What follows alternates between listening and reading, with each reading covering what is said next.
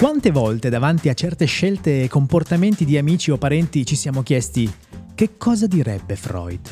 Amici che vivono relazioni tossiche con la stessa spensieratezza di Heidi fra le caprette, giovani che dicono la parola c'ho l'ansia come fosse un intercalare e fidanzati che scappano quando il gioco si fa duro. Non temete, grazie a questo podcast finalmente potremo avere la risposta alla nostra domanda. 10 puntate e altrettante questioni vive e vere della vita tra momenti culturali di altissimo livello e tanti tanti ospiti. I vostri e i nostri dubbi affrontati insieme con esperti e professionisti della salute mentale. Che cosa direbbe Freud è un podcast di Levi Comunicazione. Io sono Enzo Governale e vi accompagnerò alla ricerca della nostra risposta. Siete pronti a scoprire che cosa direbbe Freud? Benvenuti e bentornati alla nona puntata di Che cosa direbbe Freud, il nostro podcast che cerca risposte a tutte quelle domande che riguardano i comportamenti di amici e parenti. E anche oggi sono qui con me le eh, dottoresse Sara Selvaggio. Ciao a tutti. E Cristina Forcherio. Buongiorno. Benvenute e bentornate. Allora Grazie. adesso vi faccio tornare ai tempi dell'università mm. con eh, alcuni dati e poi vi farò una piccola domanda perché sarete voi a dirmi qual è il tema della puntata di oggi. Allora, partiamo con un po' di statistiche. Nel 2022, che è l'ultimo anno che eh, insomma, ab- abbiamo per intero con, eh, con le statistiche, per la prima volta dall'Unità d'Italia i nuovi nati sono scesi sotto i 400.000, le 400.000, per la precisione 393.000. Sempre nel 2022 i matrimoni sono stati circa 189.000, di cui più o meno la metà con rito civile. Le seconde nozze invece sono state 42.000 e eh, che è il valore più alto che mai è stato registrato fino, fino appunto al 2022. Sempre nello stesso anno le separazioni sono state eh, complessivamente 89.000, mentre i divorzi circa 82.000 stabili rispetto agli anni precedenti. Ecco, davanti a, queste, a, questi numeri, quindi la nascita di nuovi figli, i matrimoni che vengono, che vengono celebrati e le separazioni, quindi i matrimoni, le unioni che vengono, che vengono rotte, secondo voi il tema di oggi qual è? Beh, eh, probabilmente l'essere genitori all'interno di una relazione stabile. Ma, ma che, che, che, intuizione! Sembra che non l'abbiamo preparata questa puntata. Allora, il tema, come abbiamo anticipato al termine della scorsa puntata, il tema di oggi è la genitorialità. Genitorialità che eh, appunto ha diversi significati, quindi non è solo quello eh, dell'essere genitore naturale, quindi di, di, di, di procreare, ma quello di avere anche una responsabilità. Quindi Cristina, mm. app- approfondiamo un po' per partire eh, proprio questo, no? che cos'è la genitorialità? Ok, iniziamo a dare una definizione magari un po' più tecnica. Esatto, esatto. Il Ti interromperò se utilizzerai parole un po', un po difficili. Sì, allora, eh, il termine genitorialità possiamo dire che è entrato nel linguaggio eh, psicologico per indicare quelle interiorizzazioni che accompagnano proprio la funzione biologica dell'essere genitori. Quindi iniziamo già a separare queste due, queste due parti. Esatto. Nelle, nella nostra società, nelle società moderne industriali, la genitorialità può essere vista come uno stato volontario che quindi è scelto e che può essere evitato e non più come un evento mh, ineluttabile nel, moment- nel normale ciclo vitale. Secondo questo punto di vista, infatti, la genitorialità non si configura eh, in un semplice ruolo, ma è una funzione che eh, non coincide necessariamente con la maternità o la paternità biologiche, ma ehm, si estrinseca anche nella capacità di prendersi cura dell'altro. Quindi in, iniziamo a separare, a separare, le parti, no? come dicevamo appunto all'inizio, un conto è la funzione biologica esatto. dell'essere genitori e che da un certo punto di vista si separa eh, anche poi all'interno della coppia, come vedremo, come vedremo più avanti, della capacità di prendersi cura eh, anche di figli che non sono direttamente biologicamente eh, i tuoi. Allora, in questo rapporto figli, genitori, Sara, eh, c'entra qualcosa con, con l'essere genitori l'essere stati figli? Cioè che cosa ci portiamo mh, nel, nel nostro, nella nostra funzione genitoriale dell'essere stati figli, quindi del rapporto con i nostri genitori? John, John Bolby, che abbiamo già citato nella nostra puntata eh, in cui abbiamo parlato di collegamento tra passato, presente e futuro, sostiene infatti che l'attaccamento è parte integrante del comportamento umano, dalla culla alla tomba. Quindi le prime relazioni con i nostri genitori, quindi quando siamo molto piccoli, quando siamo bambini, eh, si strutturano e creano la base per le relazioni eh, di tutta la nostra vita. Infatti il termine genitorialità rimanda a eh, una serie di temi. Eh, quindi abbiamo da una parte un'immagine interna che ciascuno di noi ha dei propri genitori e dall'altra la rappresentazione che ciascuno di noi costruisce del proprio figlio e di se stesso nel ruolo genitoriale.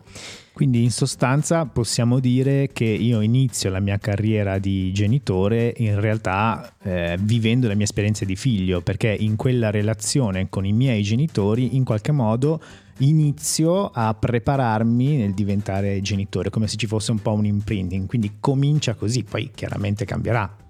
Eh, sì, assolutamente. Infatti eh, questa immagine che ciascuno di noi costruisce viene eh, investita di altri significati, di nuovi significati, come una possibilità o l'opportunità di rinascere o di eh, vivere una seconda vita tramite i figli o anche capovolgere eh, i ruoli sperimentati con la propria madre, il proprio padre che eh, può portare a un fallimento, a una crescita, eh, a una sfida del proprio modo, del proprio immaginario di essere genitori. Eh, gli studi più recenti sottolineano l'importanza delle rappresentazioni interne dei genitori per il rapporto che ehm, si, avrà, eh, si potrà instaurare con i propri figli. Quindi anche in questo caso possiamo dire che eh, il mio rapporto con i miei figli in realtà mi aiuta anche a sistemare o migliorare o ricostruire il rapporto con i miei genitori. Sì, assolutamente. Eh, teniamo ben presente però che eh, tutto ciò che noi ci precostruiamo e ide- idealizziamo eh, nella nostra funzione genitoriale non deve essere intesa in modo deterministico eh, come eh, un'unica direzione ed espressione della personalità di noi come genitore. Ecco. Quindi mm, possiamo dire sul piano psicologico la genitorialità è un processo molto complesso che comporta un lungo percorso di rielaborazione delle relazioni affettive primarie, cioè quelle eh, vissute con i propri genitori o altri eh, significativi della nostra vita, non soltanto i genitori ma tutte le persone che, eh, abbia, con cui siamo entrati in relazione fin dal, dalla nostra infanzia. Questo bagaglio guida come una sorta di mappa eh, interna, implicita, eh, consapevole o meno, e porta a riorganizzarsi anche in funzione del bambino stesso. Quindi un po' quando si dice, per esempio, in una relazione di coppia, per iniziare una nuova relazione di coppia, si dice devi eh, eh, imparare a stare da solo, no? come per dirsi bisogna un po' sistemare quelle, quella che è la relazione con se stessi per poter iniziare una nuova relazione con qualcun altro, anche un po' in questo caso per poter iniziare una relazione con un figlio, con dei figli, devo aver curato in qualche modo la mia relazione con i miei, con i miei genitori e proprio dentro alla coppia adesso proviamo a entrare un po' anche, anche in questo tema, eh, accadono insomma nei, nei vari momenti di, del ciclo della coppia possono presentarsi diversi problemi. No? Abbiamo anche un po' parlato nelle scorse puntate della formazione della, della coppia, poi c'è la fase di attesa e nascita dei, dei, figli, di uno o più figli, poi c'è la fase dell'adolescenza dei figli e poi finalmente, per in alcuni casi, anche lo svincolo dei figli. No? E proprio nella fase, nella fase, di attesa e nascita, Cristina, eh, ti porto un altro numero per farti, per farti una domanda. Il numero è questo, I, circa il 70% delle coppie che vanno in crisi vanno in crisi proprio dopo la nascita di un figlio. È una cosa normale entrare in crisi o semplicemente ci manca quel pezzo no, di cui parlavamo prima e quindi non siamo preparati? Eh, sono tante componenti che si intersecano, probabilmente. La nascita di un figlio rende ancora più visibile l'unione coniugale della coppia, rappresenta qualcosa di davvero irrevocabile e la testimonianza eterna di essere stati insieme il ruolo genitoriale non può essere cancellato o annullato. Questo stadio del ciclo di vita della coppia richiede quindi un notevole impegno da parte dei genitori perché eh, devono farsi carico di nuove grandi responsabilità. La transizione da coppia coniuga- coniugale a coppia genitoriale, la cura, l'allevamento della prole, modificano inevitabilmente gli equilibri preesistenti e portano alla nascita di nuove regole, alla ridefinizione di nuovi spazi interpersonali. Quindi saranno necessari anche nuovi modelli di comunicazione, adattando quelli preesistenti a questa nuova triade. Il nuovo arrivato va a inserirsi in un sistema già organizzato con una propria struttura e mm, anche una struttura temporale caratterizzata dalle storie individuali e, da, e dalle esperienze poi condivise. Quindi quando mi nasce un figlio non solo sono costretto a rivedere mie, la, la, mia relazione con i miei genitori, che è il mio punto di partenza per relazionarmi con mio figlio, ma anche la mia relazione, in qualche modo, il mio sistema di comunicazione con, all'interno della coppia. Eh sì, qui, esatto. rischiamo di abbassare ancora di più il numero dei nati del 2000, no. 2024 con queste notizie. No, no, no. Allora, facendo un passetto indietro, andiamo al periodo dell'attesa. Il periodo dell'attesa è uno dei periodi più belli e allo stesso tempo più difficili in una coppia. È sempre la donna la prima ad accorgersi e a realizzare che sta per nascere un bambino, perché in lei la consapevolezza arriva prima che nell'uomo. La gravidanza per alcune donne è il momento più importante della vita, ci sono tanti cambiamenti fisici che accompagnano la mamma per i nove mesi della gestazione e questi cambiamenti fisici sono anche accompagnati da cambiamenti psichici. Il periodo dell'attesa possiamo dire che è il risultato di cambiamenti ormonali, biologici, neurologici e psicologici.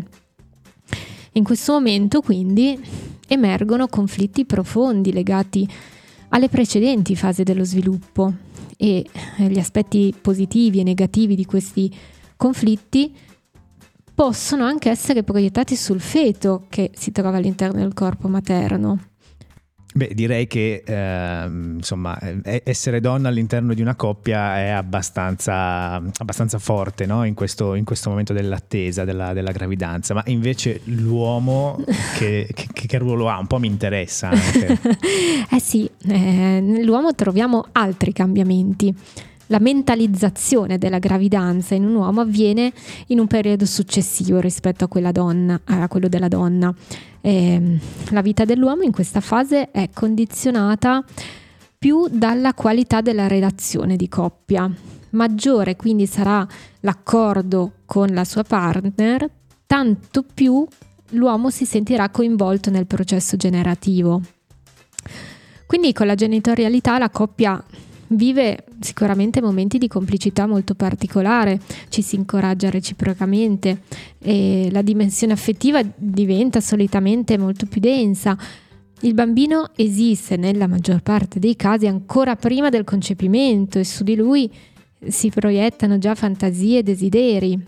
La nascita di un figlio, se da un lato rappresenta il frutto della relazione della coppia che ne sancisce, come dicevamo, l'unità, dall'altro però la mette anche a dura prova. Un figlio ancora prima di essere partorito può condizionare in qualche modo la coppia.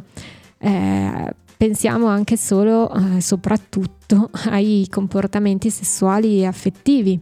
Quindi anche, anche in, questa, dire, in, questa, fase, eh, quando si prende consapevolezza di essere padre e di essere, di essere madre, non possiamo che lavorare ancora una volta su, su noi stessi, no? perché ci vediamo come genitori e quindi ci vediamo come cosa diversa rispetto a ciò che siamo in quel momento realmente.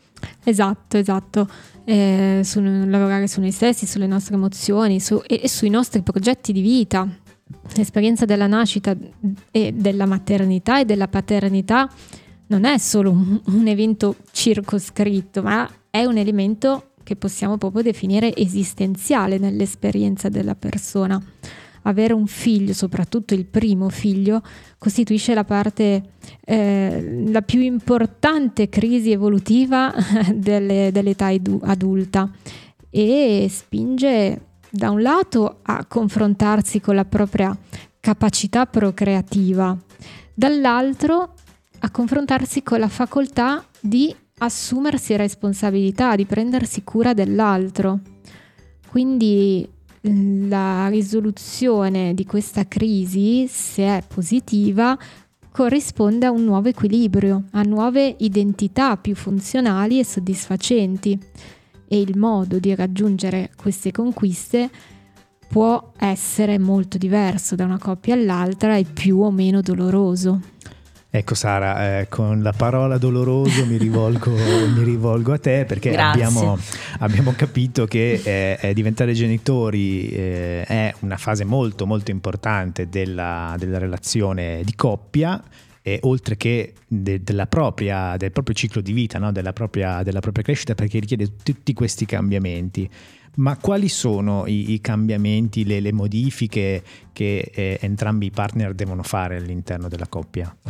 Possiamo dire che eh, entrambi i partner devono eh, ristrutturare la loro realtà interna ed esterna, eh, devono riorganizzare la relazione di coppia e affrontare dei cambiamenti anche di identità e di ruolo, compiere eh, quindi un passaggio evolutivo da essere eh, figli a diventare genitori, quindi da coppia coniugale a coppia genitoriale eh, il processo di costruzione di questo ruolo di madre e di padre rappresenta anche un'esperienza di perdita perché richiede a entrambi i genitori di rinunciare ad essere eh, esclusivamente figli. I partner devono ridefinire i propri spazi per far posto al bambino nel proprio sistema familiare e eh, crearne proprio uno, eh, sia fisico che ed emotivo, in cui accogliere il nuovo componente. È importante quindi che essi riescano a superare questo momento di crisi di coppia cercando di ristabilire, di trovare un nuovo equilibrio che possa condurli ad una crescita piuttosto che ad una rottura del rapporto. E che cosa succede eh, in, nei due casi estremi? Cioè se l'arrivo del bambino arriva in un momento in cui all'interno della coppia sono presenti delle problematiche che magari non sono ancora state risolte, oppure in una coppia che eh, dall'altra parte ha questa solidità, questa positività?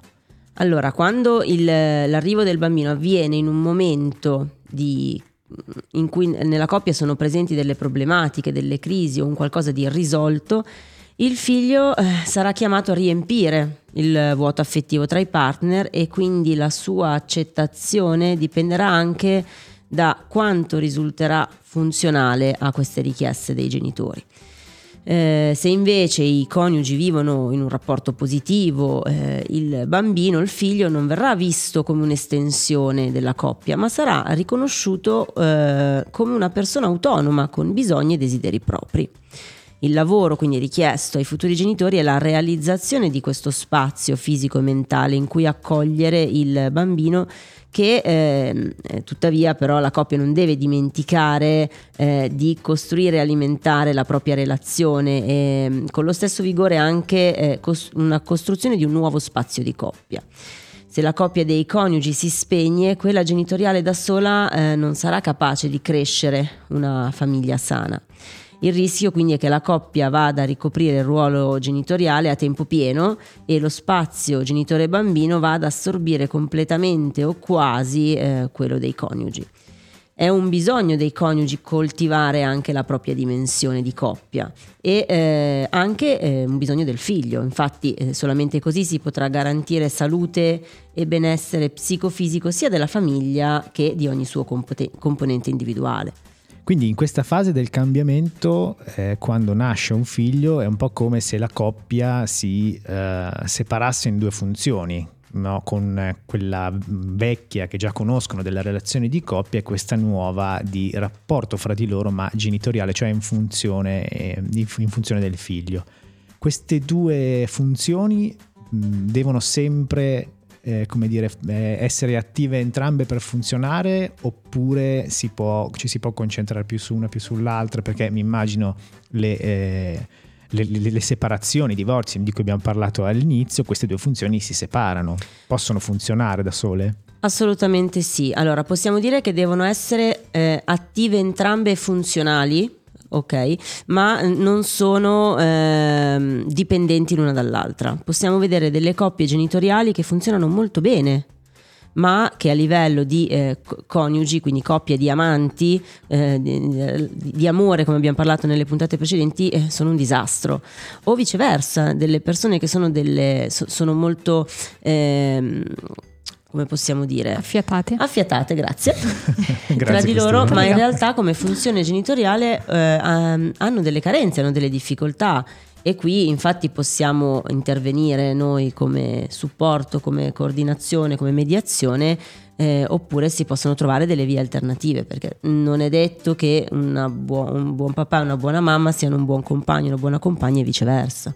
Come di consueto, all'interno della puntata di Che cosa direbbe Freud abbiamo una telefonata con, con un ospite che ci racconta un po', di, un po più nello specifico eh, quello che è il tema che stiamo affrontando oggi nella nostra puntata, cioè il tema dei genitori in crisi. Eh, in realtà abbiamo, invitato il nostro, il nostro, ospite perché lei ha un, proprio un ruolo molto molto preciso che cercheremo di approfondire. È con noi la dottoressa Marilena Vitale, psicologa e psicoterapeuta e coordinatrice genitoriale. Marilena, ci senti? Sì, sì, vi sento. Buonasera. Benvenuta, benvenuta. Ciao. Ciao. Allora Marilena, io inizierei proprio dalle basi, nel senso che noi cerchiamo di fare un po' di divulgazione e la prima domanda che ti faccio, che è la, domanda che, la prima domanda che mi sono posto, è proprio questa. Che cos'è un coordinatore genitoriale? Ok, allora il coordinatore genitoriale è una figura abbastanza nuova, eh, si occupa sostanzialmente, è un processo dedicato a quei cogenitori che sostanzialmente non riescono o non vogliono per esempio prendere decisioni genitoriali insieme, oppure che non riescono a comunicare in modo efficace, o ancora che non riescono a rispettare gli accordi genitoriali e i provvedimenti del tribunale, perché spesso il coordinatore genitoriale arriva quando vi è già una separazione in corso. Mm. E ancora di più quando non riescono a proteggere i loro figli dall'impatto del conflitto, della crisi genitoriale. Quindi un coordinatore genitoriale sostanzialmente arriva come figura, diciamo, che cerca di mettere un po' in ordine quello che il conflitto spesso provoca e ha un po' il compito di aiutare a dare raccomandazioni e se, è autorizzato prende anche decisioni vincolanti per i genitori con la possibilità poi di relazionare al tribunale. Quindi mm, diciamo che la figura del uh, coordinatore genitoriale, a differenza di quello che potrebbe essere un terapeuta di coppia, non ha la massima riservatezza, perché la persona che lo indica, che lo nomina, ha poi anche il diritto di chiedere una relazione, quindi viene tutto relazionato rispetto a quello che viene fatto con la coppia. Quindi siamo già ad un momento in cui la coppia è in rottura. Esattamente, spesso il coordinatore genitoriale è presente soprattutto nei casi di alta conflittualità, quindi come dicevo prima, quando proprio la coppia non riesce già a dialogare, quindi il benessere dei minori viene un po' eh, messo in secondo piano. Mm. Marilena, qual è il, il problema più, più, diffuso che hai incontrato maggiormente in, in, tutte le volte che appunto sei stata chiamata no, a ricoprire questo ruolo? Allora, il problema maggiore eh, quando si viene nominati coordinatori genitoriali spesso è proprio quello eh, della difficoltà di comunicazione tra le parti, quindi le parti intese come eh, ex coniugi eh, spesso non si riesce proprio a comunicare né a prendere decisioni positive per i figli. Faccio un esempio, uh, il Tribunale ha dato delle disposizioni da seguire come possono essere uh, gli incontri con il genitore non collocatario e questi incontri non vengono per esempio rispettati, eh, oppure i genitori devono decidere per uno sport piuttosto che per un'attività dei figli e le loro idee eh, non si incontrano e quindi non si riesce a sopraggiungere ad una decisione che poi favorisca anche il benessere del minore eh, e quindi si temporeggia, si posticipa. Il coordinatore genitoriale aiuta un po' a non a mediare intanto, perché non è quello il suo ruolo, cerca di far dialogare le due parti una decisione Marilena, allora ti faccio questa, questa, domanda, arrivati a questo punto del, del, tuo intervento, ti chiederei, ma che cosa diresti a, ad una coppia che si trova in una di queste situazioni, no? una crisi, una rottura o un post rottura? Allora, eh, intanto che mi viene da dire che, esistono, diver- che esistono diversi tipi di crisi e che non tutte le crisi vengono per nuocere sostanzialmente, spesso noi diamo una connotazione negativa al termine, ma se indaghiamo poi in realtà l'etimologia della parola crisi dal greco vuol dire scelta, quindi la crisi ci suggerisce che qualcosa non va e ci spinge verso un cambiamento. Quindi ad esempio in questi casi la coppia, nei casi di crisi, come quelli che intendevo in questo momento, potrebbe per esempio rivolgersi ad un terapeuta di coppia che li aiuta a superare, a navigare in questa fase. Nei casi in cui invece la coppia è consapevole del momento che sta attraversando più verso una vera e propria rottura, ma ci tiene comunque a tutelare la relazione in un'ottica di continuità genitoriale, Uh, questo per evitare ovviamente di sfociare in un conflitto disperante attraverso battaglie legali, allora si può ricorrere per esempio a un mediatore familiare. Il mediatore familiare potrebbe per esempio aiutare le parti ad accettare la fine del ruolo di partner ma al contempo continuare a riconoscersi mm, con un reciproco ruolo genitoriale. Mentre invece la coordinazione genitoriale può sopraggiungere nei casi di alto conflitto, quindi stiamo parlando di una vera e propria rottura più che crisi, e si rivolge soprattutto ai genitori mm, la cui perdurante elevata conflittualità costituisce poi un rischio evolutivo per i propri figli. E in questi casi può essere anche il giudice ad inviare la ex coppia in coordinazione genitoriale. Quindi riassumendo, eh, ci sono tre momenti. Allora, quando eh, una coppia entra in crisi, eh, allora ci si può rivolgere al terapeuta di coppia che può accompagnarli per, verso questa scelta, no? come ci hai detto tu dal, dal termine greco. E nel caso sì. in cui la scelta sia la rottura, allora può intervenire il mediatore per raccogliere un po' i pezzi di questa rottura e fare in modo che, soprattutto per i figli, ci sia eh, il, insomma, la maggior serenità possibile e eh, nel caso in cui insomma non dovesse andare bene questa, questa parte allora il coordinatore genitoriale può occuparsi eh, di raccogliere questi pezzi dai vari punti di vista quindi non solo quello relazionale ma anche quello giuridico insomma per arrivare poi a, a, ad una conclusione il più serena possibile per i figli. Esattamente Esattamente, può capitare infatti per esempio che chi arriva in coordinazione genitoriale abbia già fatto un percorso di mediazione prima. Eh. Perfetto. Marilena, noi, noi, ti ringraziamo, ringraziamo la dottoressa Marilena Vitale, psicologa e psicoterapeuta, coordinatrice genitoriale. Grazie mille Marilena. Grazie a voi, grazie a voi. Allora, rientriamo all'interno del, del nostro tema. Eh, abbiamo parlato di ciò che accade nella fase in cui arriva il, un figlio. A un certo punto questo figlio arriva e quindi i genitori devono necessariamente iniziare a, a, a relazionarsi. E in questa relazione, chiaramente abbiamo ben chiaro che cosa vuol dire quando, quando le relazioni sono perfette, rilassate, non c'è, non c'è nessun problema, ma ci sono alcuni momenti che sono un po' più difficili da gestire. Sì, diciamo che la relazione con i figli a volte è costellata da difficoltà, momenti di stress, frustrazione e questi momenti eh, talvolta sono difficili da gestire. Un genitore a volte può sentirsi non abbastanza preparato, non, eh, sembra di non essere perfetto nel suo ruolo, può arrivare a chiedersi se è un bravo genitore o eh, avere l'impressione che la situazione stia sfuggendo di mano, di non riuscire a gestire il proprio mm, bambino al meglio, comunque come ci si era immaginato. Eh, ciò accade perché un neogenitore non è tenuto a conoscere le fasi di sviluppo del, del, del, del bambino della, o la psicologia infantile. Meno male, meno male. si affida principalmente ai ricordi della propria esperienza vissuta, vissuta, quindi alla propria infanzia, oppure all'istinto eh, non, eh, non, sempre l'istinto e i ricordi d'infanzia sono legati a vissuti, emozioni e eh, aspetti ehm, elaborati del tutto, ecco, diciamo. E quindi eh, non sono stati abbastanza digeriti, possiamo dire. Eh, non sono stati trasformati e quindi possono ritornare ed essere degli intrusi all'interno della relazione con il proprio bambino. Quindi da un passato lontano vengono, eh, arrivano ad interferire eh, nel, nel, ruolo genitoriale del presente. Ecco. Allora, abbiamo parlato di fasi, allora tranquillizziamo tutti, t- tutte le coppie che sono in attesa o i neogenitori dicendo che appunto non devono comprarsi un libro di psicologia dello sviluppo e studiarsela, studi- studiarselo tutto. Ma dobbiamo essere divulgativi, quindi ve le offriamo noi. esattamente, esattamente. Ah, esattamente. Adesso Cristina ci offrirà un bignami di tutte le fasi. Ecco. No, dai, a parte gli scherzi, proviamo a eh, accompagnare no, dagli zero fino a quando deciderete voi eh, della crescita dei figli per capire più o meno qual è, qual è il periodo e provate a darci una parola chiave che noi eh, possiamo, possiamo, utilizzare per spiegarci che cosa succede più o meno in quella, in quella fase. Sì, ok, proviamo a fare una breve panoramica. Ognuno di noi nella propria vita attraversa tendenzialmente tutte le fasi evolutive neonato, bambino, adolescente, giovane adulto e adulto e anziano.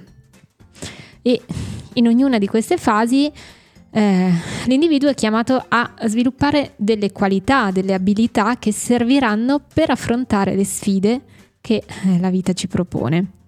Sono molte le teorie evolutive in ambito psicologico. Quella eh, penso ad oggi maggiormente condivisa, quindi quella a cui adesso farò riferimento, è quella dello psicanalista Eric Erickson. Salutiamo Eric nel frattempo che Freud lo conosce molto bene. Quindi, eh. sì. Erickson eh, aveva individuato otto tappe, otto periodi caratterizzati ognuno da un compito evolutivo che la persona è chiamata a superare per accedere alla fase successiva. Secondo questa teoria, lo sviluppo è il risultato dell'interazione tra eh, la maturazione fisiologica, quindi comprese anche le competenze psicologiche e cognitive, e le richieste dell'ambiente familiare e sociale. Ok, proviamo a entrare proprio nelle fasi. Sì. Allora, la prima fase va dagli, ot- da- dagli 0 ai 18 mesi, e quindi un primo anno e mezzo. Come parola chiave potremmo usare la fiducia e la sfiducia. Perché? Perché Partiamo in questa... subito decisi proprio. eh sì, perché in questa fase è assolutamente fondamentale la presenza delle figure di attaccamento. Quindi se esse riescono a soddisfare i bisogni del bambino, quest'ultimo svilupperà dei sentimenti di fiducia che estenderà poi anche nelle relazioni successive. Viceversa, se le cure in questa fase appaiono carenti, il bambino svilupperà un senso di sfiducia. Questo non significa che le figure di riferimento devono sempre essere perfettamente allineate con i bisogni del bambino, anzi, piccole dosi di sfiducia, di frustrazione permettono al bambino di sviluppare una personalità equilibrata che quindi sia in grado poi di affrontare le difficoltà e i fallimenti nella vita. Quindi no prendere bambino in braccio ogni volta che piange, così tra, prova a tradurre con cose, con cose, molto semplici, perché eh, appunto anche un po' di, di frustrazione fa, fa, bene, ci fa bene, questo in tutte le fasi. Un, un minimo, sì, certo. E passiamo alla seconda fase che secondo Erickson va dai 18 mesi ai 3 anni. E come parole chiave direi che possiamo usare autonomia contro mh, mm, vergogna o dubbio. Perché in questa fase il compito è quello di assecondare l'esigenza di essere autonomo, in contrapposizione invece a appunto sentimenti di vergogna, di dubbio, di incertezza. Il bambino inizia in questa fase a esplorare l'ambiente circostante, sperimenta i primi successi o insuccessi che lo aiuteranno quindi a sviluppare un senso di autosufficienza. I bambini che completano con successo questi primi compiti da soli acquisiscono un certo livello di indipendenza che si tradurrà poi in una sana e forte autostima. Diversamente, ad esempio, se gli adulti non fungono da guida o eh, si sostituiscono al contrario troppo al bambino nelle varie attività, il bambino potrebbe sviluppare dei dubbi sulle proprie capacità che si tradurranno poi in continuo timore di sbagliare, di deludere, fino ad arrivare anche a interrompere l'esplorazione del mondo esterno tipica di quest'età. Quindi anche, anche, in questo caso lasciamo sbagliare i, i, i, nostri figli. Sì, sì, e soprattutto non sostituiamoci a loro. Insegniamogli come superare le difficoltà, non risolviamo lo, noi i problemi, insegniamogli a risolverli. Questa potrebbe essere la citazione anche di fine puntata. sì. E, ehm, allora andiamo avanti, quindi eravamo ai tre anni, la terza fase va dai tre ai cinque e indichiamo come parole chiave lo spirito di iniziativa contro il senso di colpa. Perché in questa fase il bambino ha tanta voglia di fare, di affermarsi e deve imparare a controllare i propri impulsi, comportamenti oppositivi nei confronti dei genitori. Gli interventi dell'adulto, ad esempio sull'esuberanza, sulla vivacità del bambino, se sono eccessivi possono far sviluppare nel bambino un senso di colpa anche in questo caso, comunque rassicuriamo i genitori che dosi moderate di senso di colpa permettono al bambino proprio di testare, di comprendere i limiti. Quasi un piccolo assaggio di adolescenza, proprio una, una punta. Andando avanti nella crescita, siamo nella fase 5-13 anni, che possiamo definire la fase caratterizzata da industriosità, operosità contro invece un senso di inferiorità.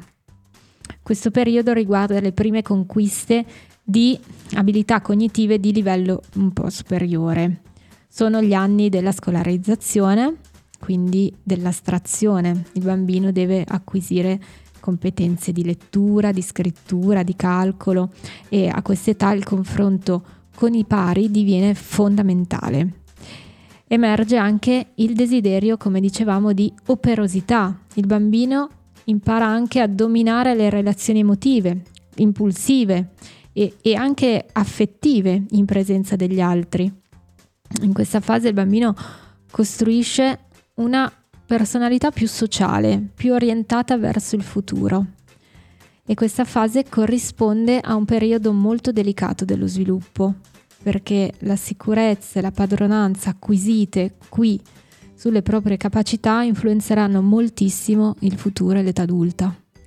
Allora, io queste fasi le ho viste tutte con, eh, con, con Matilde e mm. adesso sono molto curioso di andare avanti perché cosa da, ti aspetta? da quello che, che, che ho sentito qui, eh, più si va avanti, più le cose diventano complicate.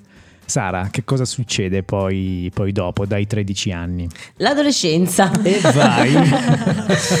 Potremmo anche fermarci qui. Hai già tutto detto. Allora, diciamo appunto, ripetiamo, tra i 13 e i 21 anni si ha questa fase che definiamo adolescenza. Le parole chiave possiamo dire identità, e eh, di converso dispersione dell'identità. È in questo periodo che i ragazzi e le ragazze iniziano ad interrogarsi su chi sono e che cosa vorrebbero diventare. Inizia quindi una fase di progettazione della futura persona a cui si aspira. Crescendo i ragazzi sperimentano più ruoli proprio per confermare o meno la propria scelta e trovare il proprio ruolo, il proprio scopo nella società. Completare questa fase con successo significa quindi costruire un'identità solida. E non solo i ragazzi si, si, chiedono chi sono, ma anche i genitori guardando i loro figli si chiedono chi sei, chi sei, che cosa sta succedendo. È una fase di, di conoscenza, di scoperta eh, che eh, porta, eh, se raggiunta, alla fase successiva, dai 21 ai 30 anni. Eh, le parole chiave di questa fase possiamo dire che sono intimità e isolamento il ragazzo o la ragazza, divenuto ormai un giovane adulto, è in grado eh, di sperimentare un amore più maturo, diverso da quello infantile e questo eh, si traduce in una capacità eh, di investire in legami stabili e eh, maturi, che daranno origine a legami più solidi in più aree della vita, che possono essere quelle di una relazione, ehm, legami ehm, di lavoro, amicali. Eh, quando però questi tentativi verso l'intimità falliscono, accade spesso che eh, la persona si ritiri, sperimenti solitudine, isolamento e le sue relazioni sociali appariranno povere e vuote anche a livello emotivo. Successivamente dai 25 ai 60 eh, abbiamo una fase che ehm, possiamo dire di generatività o stagnazione. In questa fase si esprime la capacità produttiva e creativa di ogni individuo, eh, che ancora una volta coinvolge differenti aree, da quella familiare a quella lavorativa, quella sociale, ed è in età adulta che ci si concentra sul creare e lasciare andare, ad esempio i figli. Eh, un'ideologia, un'ideologia, anche il valore di una vita, la carriera. E se questo accade eh, si raggiunge un senso di realizzazione. Se invece eh, la capacità generativa eh, viene inibita, emerge un senso di vuoto o eh, una eccessiva concentrazione nelle magari poche aree di successo, ad esempio immergersi totalmente nel proprio lavoro. L'ultima fase, eh, dai 60-65 anni in avanti, abbiamo mm, appunto possiamo dire che le parole chiave sono integrità dell'io o eh, disperazione quando l'individuo, dopo essersi occupato delle persone amate, mh, mm, tenta un bilancio di quanto è riuscito a realizzare nella propria vita. Dallo sguardo al passato può nascere un senso di frustrazione, disperazione, nostalgia, eh, di rimpianti o al contrario di eh, soddisfazione per le scelte e gli obiettivi raggiunti. Sara, noi tutti ci chiediamo se queste fasi sono delle fasi ehm, rigide oppure se effettivamente sono cambiamenti dei quali magari non, non ci rendiamo conto e che possono avvenire anche magari in età diverse. Allora, assolutamente non sono delle tappe rigide e inflessibili. Eh, possiamo utilizzarle come spunto per interrogarci e eh, riflettere. Quindi ognuna di queste fasi eh, ha al proprio interno aspetti del mondo esterno, ma aspetti anche del mondo interno e insieme si influenzano e influenzano l'individuo nel suo ambiente di vita, nelle sue relazioni familiari e sociali. Anche il conflitto, che è presente in ogni fase, è fondamentale come stimolo per crescere e accedere alla fase successiva. Allora, mm, proviamo a fare un po' di ordine. Eh, abbiamo visto che ci sono varie fasi nella relazione di coppia, ci sono varie fasi te- nella, nella, crescita, eh, nello sviluppo dell'uomo stesso che si incrocia poi ad un certo punto con anche, anche i figli e all'interno di queste, di queste varie fasi certamente si possono attraversare delle vere e proprie crisi perché eh, in certi casi, soprattutto in certe, in certe fasi, si assiste a dei comportamenti che per noi sono incomprensibili e soprattutto si creano dei conflitti che prima non, eh, non si creavano. Allora la domanda che ti faccio Cristina è questa lo psicologo, il percorso psicologico, che cosa può fare per aiutare queste famiglie? Sì, allora eh, nel caso di richieste specifiche di aiuto da parte dei genitori che vogliono intervenire per migliorare la loro situazione familiare, lo psicologo tendenzialmente lavora an- anche qui per step, per fasi. E, um, innanzitutto accoglie in prima istanza il vissuto dei genitori, che giustamente spesso arriva come un fiume in piena, con racconti di episodi anche eh, a caldo, quindi con un po' di fatica di mamma e papà nel gestirli. E quindi è una fase molto, molto intensa. In queste prime fasi eh, lo psicologo è importante che accolga quello che viene portato dai genitori, eh, sia da un lato per conoscerli, costruire un'alleanza solida, e sia per provare con loro a costruire un argine in questo fluire eh, di emozioni forti. E, um, è molto importante che avvenga appunto un contenimento efficace, ma anche affettivo, fermo, ma anche gentile. E tutto questo porterà per i genitori un'esperienza ehm, fondamentale per placare le proprie ansie, i sensi di colpa che spesso ehm, abitano nelle menti dei genitori ehm, servirà anche ehm, come apprendimento che i genitori potranno poi trasferire nella loro quotidianità con i propri bambini. Quindi essere a loro volta un argine, una guida nei momenti in cui le emozioni appaiono incontenibili e disorganizzanti. Quindi in questa prima fase i genitori, oltre a sfogarsi chiaramente, mm-hmm. che è una mm-hmm. cosa fondamentale, eh capiscono che è normale, cioè esatto. quello che sta accadendo è una cosa normale. Esatto, sì.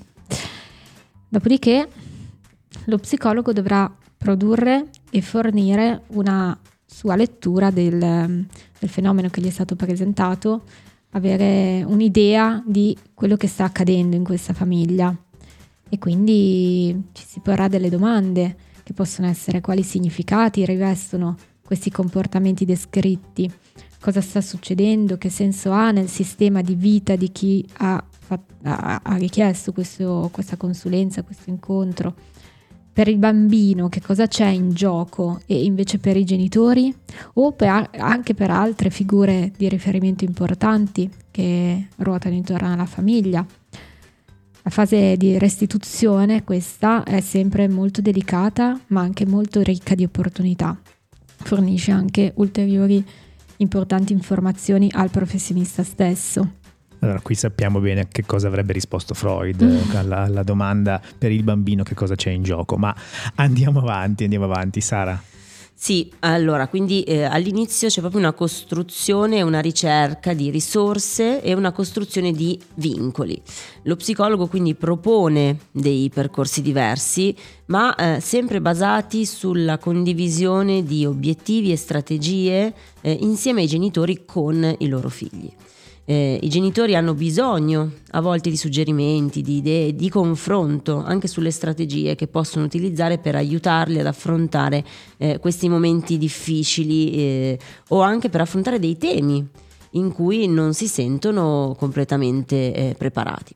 Fornire spunti e strategie quindi può essere eh, molto produttivo anche eh, se il percorso non si deve ridurre solamente a questo è necessario eh, e a volte è possibile solamente dare eh, l'opportunità di eh, uno spazio individuale anche al bambino, inizialmente solamente di ascolto e di sintonizzazione per elaborare i propri vissuti emotivi attraverso strumenti e linguaggi condivisi.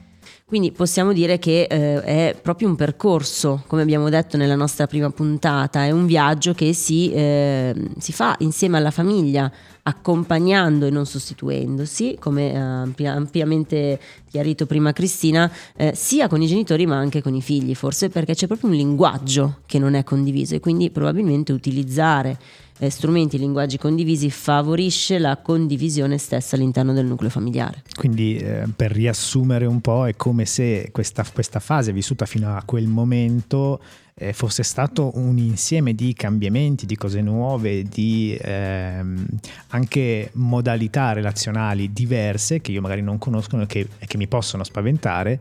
Quando vado dallo psicologo mi dà la possibilità di mettere tutto su un tavolo e iniziare pian piano a rimettere in ordine tutti, tutti, i vari pezzi, tutte le varie componenti e posso poi guardare dall'alto quello che ne viene fuori e cioè una questione normale di vita.